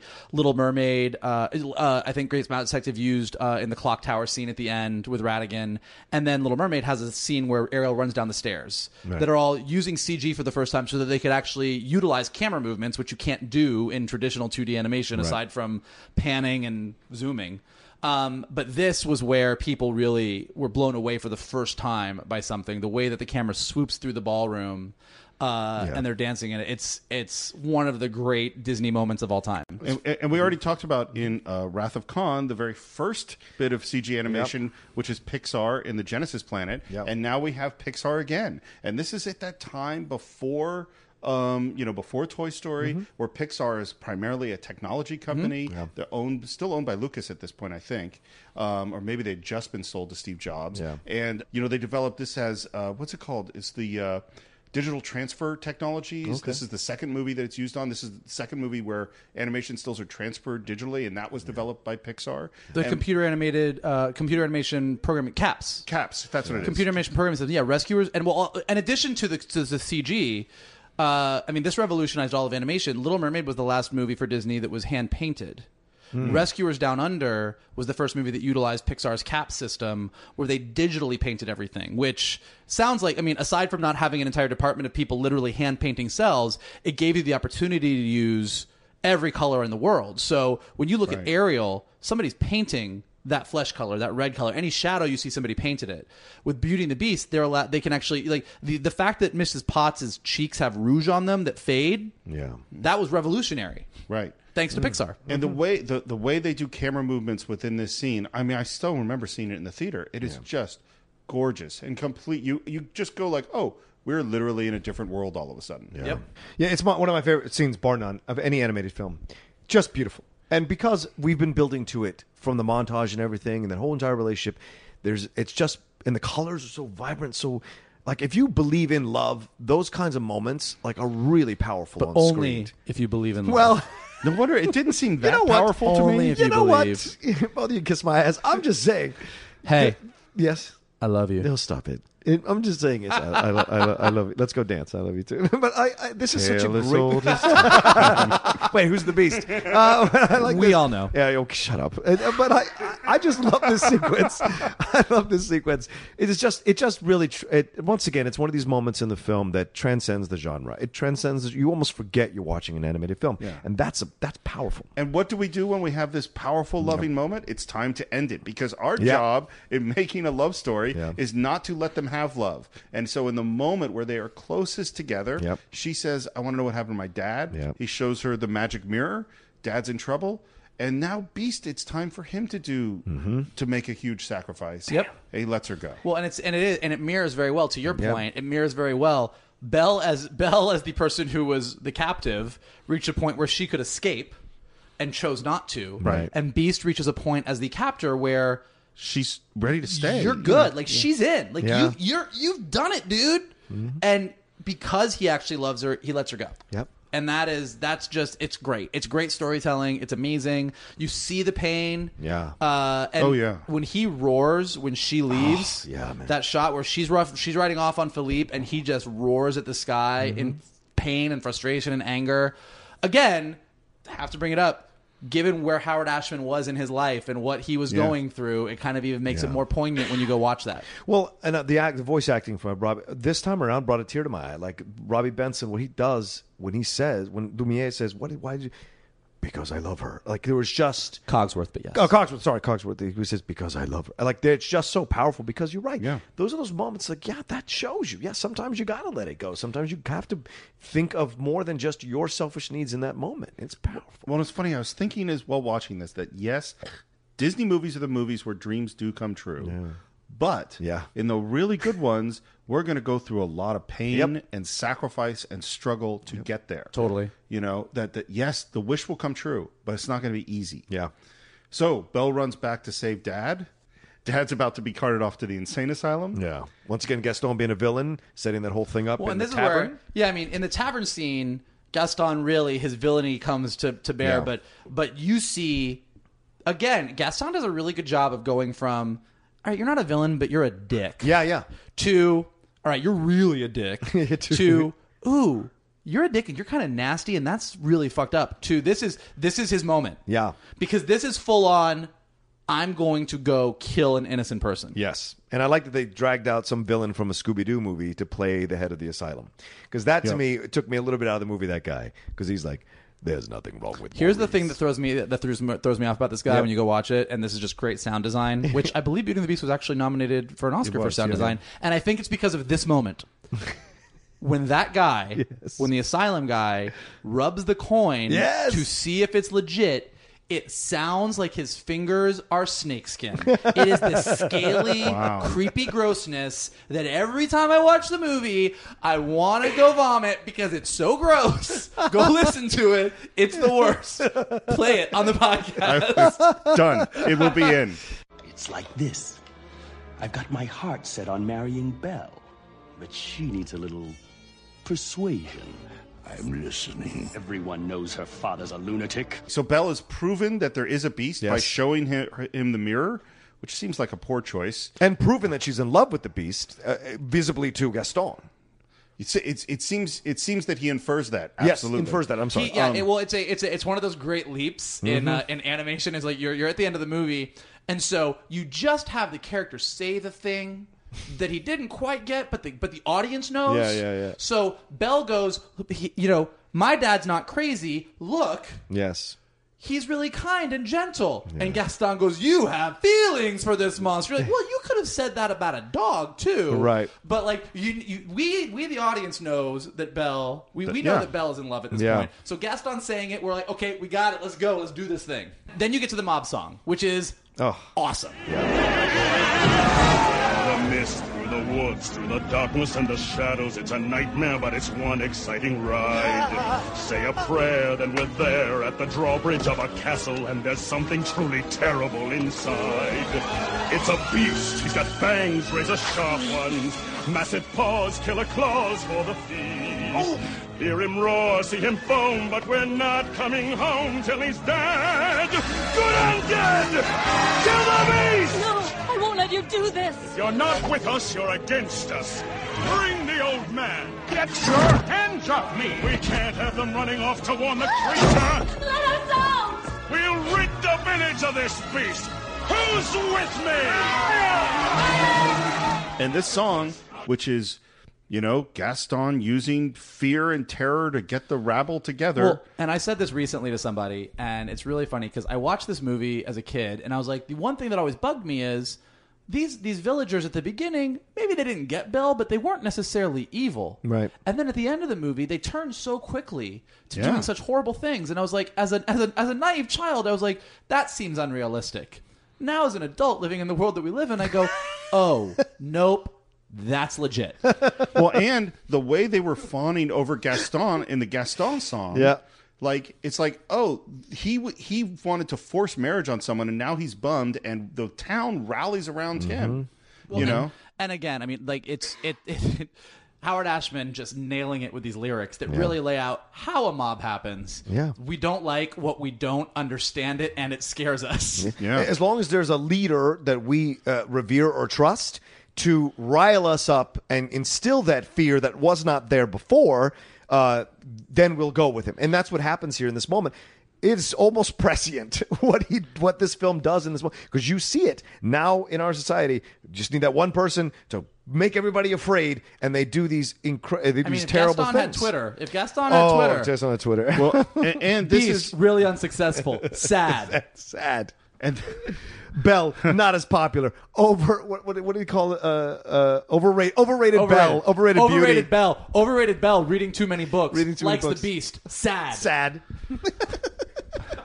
just to take it back to ninety one. Yeah, sure. I mean, it, it you know, it's telling this is written by a guy dying of AIDS. Yeah. You know, and this and and we have to remember that in the late '80s and early '90s, It was not like it is today. it was Yeah. not like it is today. Yeah. You know, and the idea of that these that someone dying of AIDS must be evil is being punished for what you know. Oh, yeah, I interesting. mean, it's it's No, it's all there. I mean, Oh, it's wow. it's it's it's not even subtext when you really know what's going on. It's it, it makes the Beast story so much more touching, uh, which was already touching because Disney did such an amazing job, and it really Yeah. does add this extra layer. Um, and yeah, and then you also get at this moment, it's it's one of those great songs that does a good job of just moving the entire story forward. So you have a lot of things happening during this song. You have the villagers marching on the Beast's castle. You've got Belle uh, with the assistance of Chip, who stowed away. Yes. and Maurice and his uh, weird wood chopping invention escaping so that they can get back. probably not my favorite part of the movie. That's where I kind of go, really, Chip's there and the wood. Ch- okay, it's just fine. It's Listen, fine. Yeah. You know, oddly enough, Chip uh, had a very small role originally in the movie. The cute character was supposed to be a music box, but the animators and the directors liked the voice direct, the voice acting of the kid who did Chip so much that music box got the axe and Chip got a much elevated role. Wow. Um, but yeah, so you have uh, all that happening, and then you have the objects realizing that the t- castle is under attack. And this leads to just, as someone who's grown up loving animation, I love when a bunch of animals, objects, and or other things have a giant funny attack sequence. The Little Mermaid did it well when all of the sea creatures and birds come to stop Vanessa's wedding, Yeah. but then they doubled down in Beauty and the Beast with just the amazing battle between the enchanted objects really and the funny. villagers. Yeah. It's really funny. It's great, and Cogsworth shines. Cogsworth shines in this whole sequence as this like leader of them, trying to get him going and everything Oh, like that. It Cogsworth was so and his little fantastic. hat. His little hat, his little Napoleon hat, is just Sliding down the brilliant. banister with Yes. the sign of a sound of dive bomber as he comes down. He all of he it. does he does great, and uh, I love the oven. Yes, The oven Sure. in the in the kitchen is great, Yeah. and then uh, the wardrobe basically killing a man. Uh, yeah, I mean, It seems that way. man doesn't survive that. Nobody survives that. So we have a really funny fight scene. Yes. And Which, then which, by the way, I just want to say, I mean, this is actually a key thing that you deal with when you're making an animated feature. Which, to your point, this is what Pixar does great. It's what the best Disney films are. They're not made for kids, Right. But they are made with the knowledge that kids are coming, Right. And one of the really interesting things that that animated movies are really able to do is to turn on a dime like that. Yeah. That that you're you're in the mob song. You're in we're coming to kill the beast. And because that might be getting a little intense and you know you're about to have this super intense moment for your finale, you put this scene here and you make it as fun as possible Mm-hmm. so that, you know, it, it, it balances it out for your younger audience. Right, we're gonna have getting poked in the butt, and Yeah. we're gonna have uh, someone who, who ends up in women's clothing, and we're gonna have all the silly stuff, Mm-hmm. and then we're going to jump right back into a really heavy, violent scene with uh, Gaston stalking and shooting the beast. my gosh. Well, and they do such a great job here in that uh, the beast has literally given up. yep. Oh yeah, I mean, when Gaston shows up, he doesn't care. Nope. He gets shot shot with an arrow. Yep, shot with with an an arrow. arrow doesn't care. He's done. Yep. He's given up. He's accepted his fate. He's going to let himself go. And then he sees Belle, yep. Yeah. and everything changes. The transformation with him is just tremendous. Yes. and it's great too because you see Gaston just have this. Oh shit! Yeah. what have I gotten myself into here? Right. yeah. because the beast is scary. Yeah. And again, taking this whole kind of uh, through line of his temper, he goes to town on Gaston. Yeah. Oh yeah. And he's got him hanging him over the thing, and you can see that the beast is mad. Yeah. And Gaston just wimps out. I mean, just pusses out completely. It's just like, let me go. Ah, I'm sorry. Ah, ah." I'll do anything. And you do this great again. It's the great acting and animation, and Glenn Keane just killing it. Is the beast's eyebrows? I think one raises first, and then the other one, and you go from like intense anger to realization Yeah. that this is not who I am. Yep. And this is not who I want to be.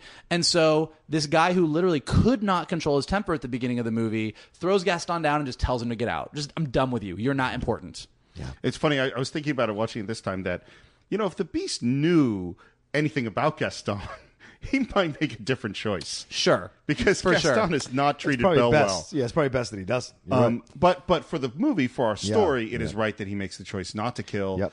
Belle shows up. They have their reunion. We And think then- everything's going to be okay.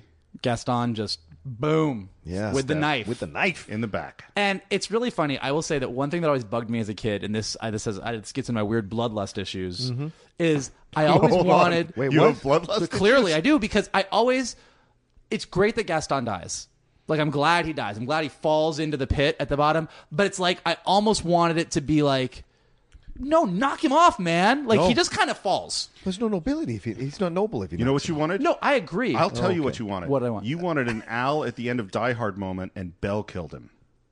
I mean, yeah. Wow. Who doesn't want that? No, That's once again, you ruin the nobility of the characters. If you, No, No, you are right. because- John is no. John is right. John if is you, right. if you actively kill Gaston, you ruin the nobility. It, of the Disney characters. Disney does an amazing job Yes. of Yeah. of having your heroes kill but not kill the Right, villains. Like exactly. you're, you didn't do it, so you're good, But but, they're also still they're dead. dead. It- well, and Gaston dies from his own hubris. His desire to kill the beast in order to have Belle is the reason why he falls the way he Yes. falls because he is in a precarious position in the stabbing and of again, the and, beast. and so yeah, ultimately it is Gaston's Yeah. fault. Beast lets him go. Yes. He could have left. He could have. Yes. Could have taken his dignity. He could have walked out.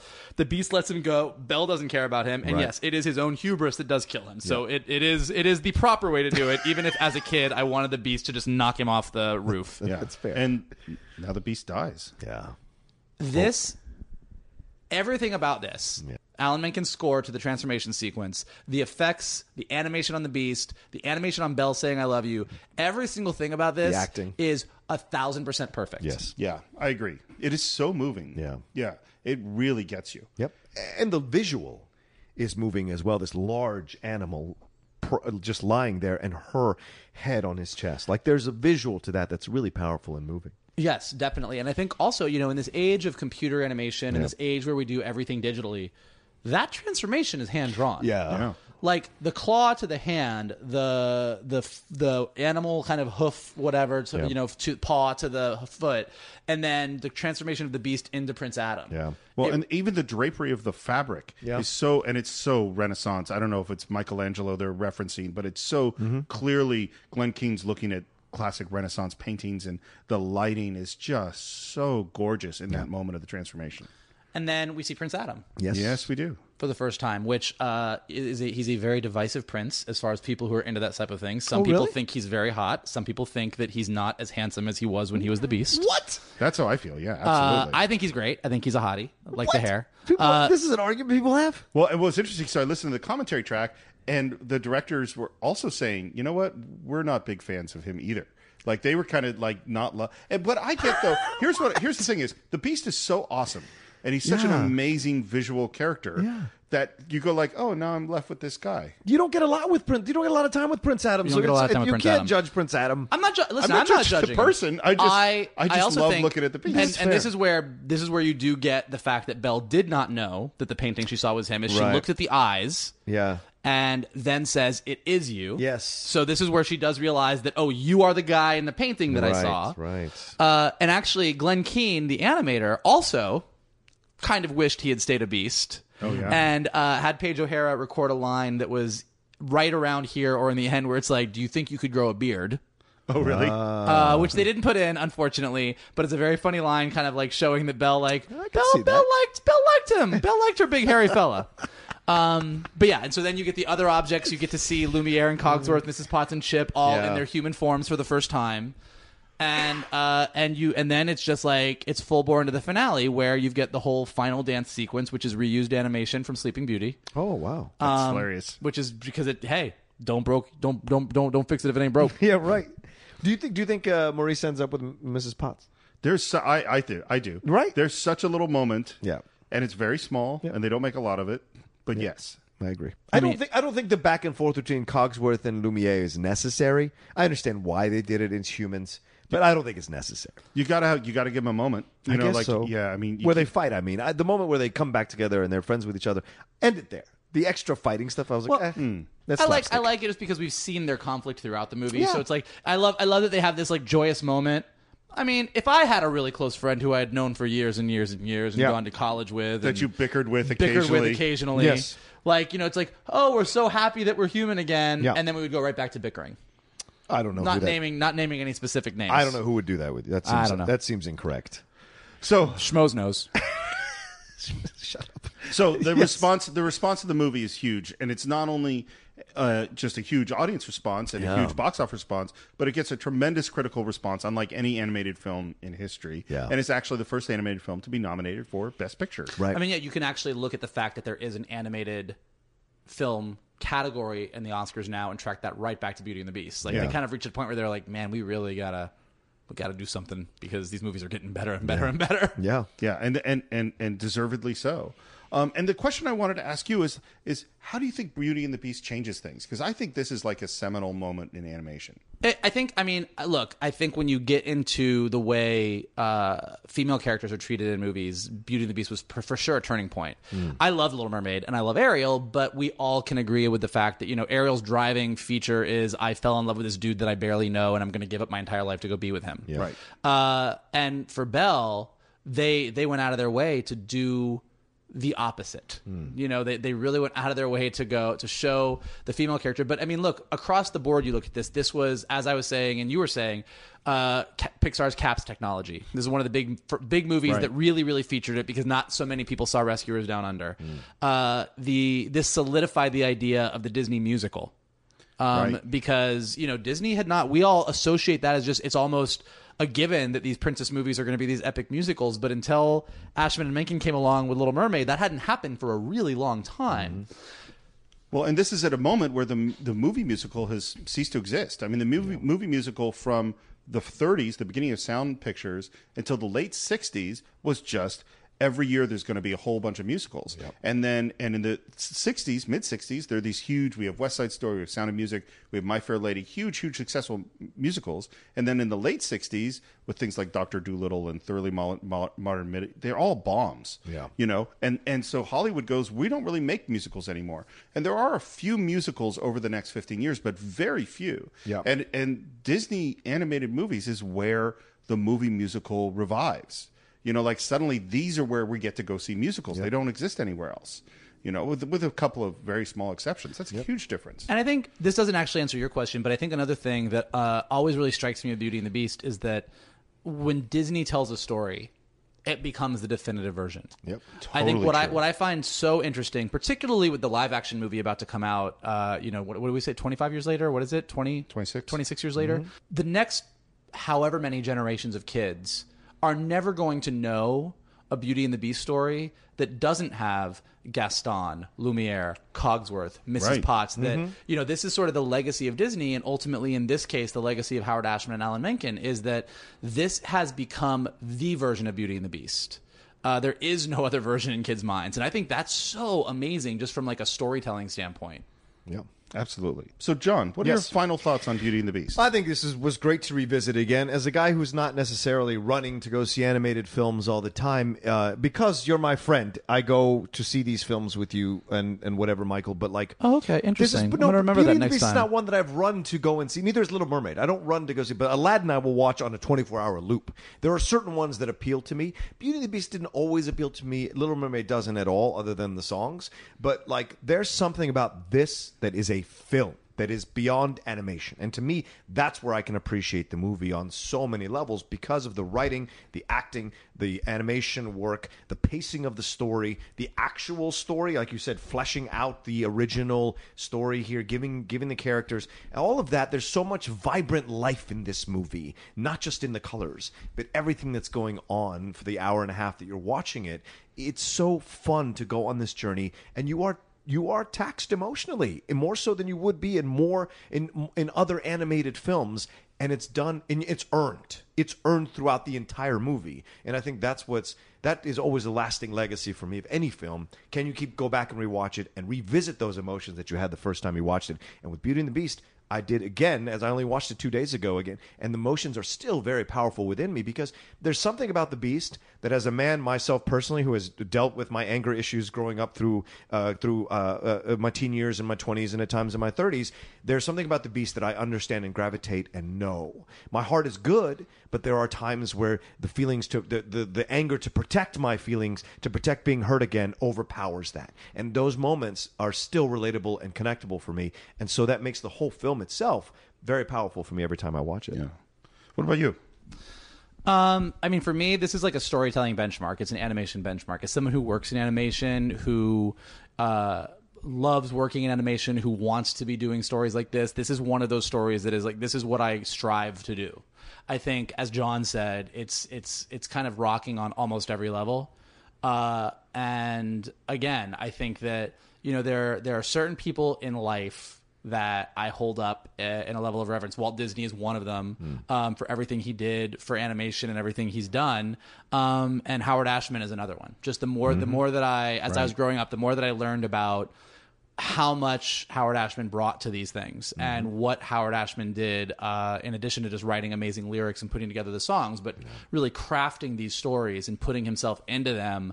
I think that he did it with Little Mermaid, he did it with Aladdin, but Beauty and the Beast is where it shines brightest to me. I, I agree with all of that, and I, I, I- it's funny in watching this. First of all, the thing I responded to was that in terms of story structure, this is really really tight. Mm-hmm. And so just as a thing to study for screenwriters, how you put the characters together and advance them, what steps are happening at each moment, what is required to move the story forward, it's really good. Mm-hmm. Um, but what was more interesting to me was thinking about that this is in a it's a weird kind of two-hander because it's it's Belle's story and it's the Beast story, and you have in Belle's story a character who f- is really fully formed from the beginning. Yeah. She doesn't have to grow or change. She's heroic and independent and intelligent, and all of that is within her from the beginning. And at the same time, you have this character who has to go through tremendous changes in order to become who he has to become and deal with, as you said, deal with anger and pain and loneliness and overcome all of that to find love. And I can't think of a lot of movies that are structured that way. Um, and it was really moving to me. And then, particularly listening to you, Mike, talk about Howard Ashman, it just reinforced more and more how you, a great artist can transform pain into something beautiful. Like you don't think of this as a maudlin or painful or heavy movie, but all of that life stuff that he's going through comes out in the movie sometimes in just great joy Yeah. and, and and great beauty and it and uh, it's it was really really fun revisiting it again One thing I one thing, one more thing I'll say because I saw this somewhere. It's a really beautiful piece of art that I saw. I can't I can't remember where, but it really made me think because you know obviously we all know the lesson of Beauty and the Beast is that beauty is in the eye of the beholder, and to all of us that means that Belle sees the prince within. Uh, where nobody else does. But an interesting thing when you think about certain lines in the movie, you know, Belle, when she goes to see her father, says, Do you think I'm odd? Because she knows that Yes. everyone thinks she's odd. And even though Gaston is telling her that he wants to marry her, her feeling is that Gaston doesn't really see her. Yeah. And so as much as as much as Belle does go through this movie and sees the beast, sees the prince within the beast, I think there's also something really beautiful about the way that nobody really sees Belle for hmm. who she is fully Yes. until she gets to this castle and meets the beast mm-hmm. as well. That that he kind of sees the true beauty in her, not just the beauty on the outside, just as she sees the true beauty in him. So I think that's kind of a cool thing to think about. And there was some image that I saw that was kind of her looking in a mirror at herself in her dress or something that made me think of that. Oh, interesting. So that's what we think about Beauty and the Beast. Of course, we'd love to hear what you think. You can visit us on our Facebook page. That's at the Cine-File, C I N E dash F I L E S. But if you want to subscribe to us on Stitcher, no dash, just two words. Of course, we always want you to come review us on iTunes. It helps us a lot. It helps to get the show out. The show has had a, we've really found a lot of new listeners lately, and it just means a lot. So keep those reviews coming. They they really really help. We I, we also you can go to YouTube and subscribe to us on YouTube. Just mm-hmm. search for the Cine-Files, and maybe right now because we're just starting off, search for the Cine-Files and Morris because I want you to look for me. Yes. Mostly mo- because John Rocha has like a million things on YouTube and I really don't. So it's easier to find if you search for me. Sure. Um, and just so, so you popular. know, just so you know, we're about to launch a Patreon campaign. We are. and that will be your opportunity to help us support the show. It's not happened yet, but it's coming very soon. So we'll give you details on that when we have it. As always, you can reach me on Twitter at sr morris. John, where can they reach you? You guys can always uh, reach me at the Rocha says R O C H A on Twitter and on Instagram. And uh, like I want to echo what Steve said. Thanks for everybody who's come on board. Thanks everybody for tweeting at us when you're coming on board and and and passing it around and telling people about our show. We've really increased listenership, and it means a lot to both of us. And it keeps us going to do this because we we really enjoy doing it for you all. Uh, and Mike, if someone wants to reach you, how would they do that? Uh, you can reach me at mktoon, M K T O O N, at Twitter or on Instagram. And uh, hey, say hey. Let's talk about some cartoons. Let's do it. there you go. well, we had a great time talking about cartoons with you on the Cine-Files. Yeah. We'll definitely have you back. Thanks, Mike. Thank you. We've done a comic book movie, a science fiction action movie, and an animated movie. What's I wonder what our next genre is. I mean, be. listen, if you just want to like stick me in the animation category moving forward, I'm more than okay with that because I could really talk about that all day. I feel like a ah. musical might be next. Or ah. soap dish. Or soap dish. Soap dish. That might be a guilty pleasure All right, when we do. you- ba, ba. You heard it here first. All right, that's it for this week. We will see you next time on the Cine-Files.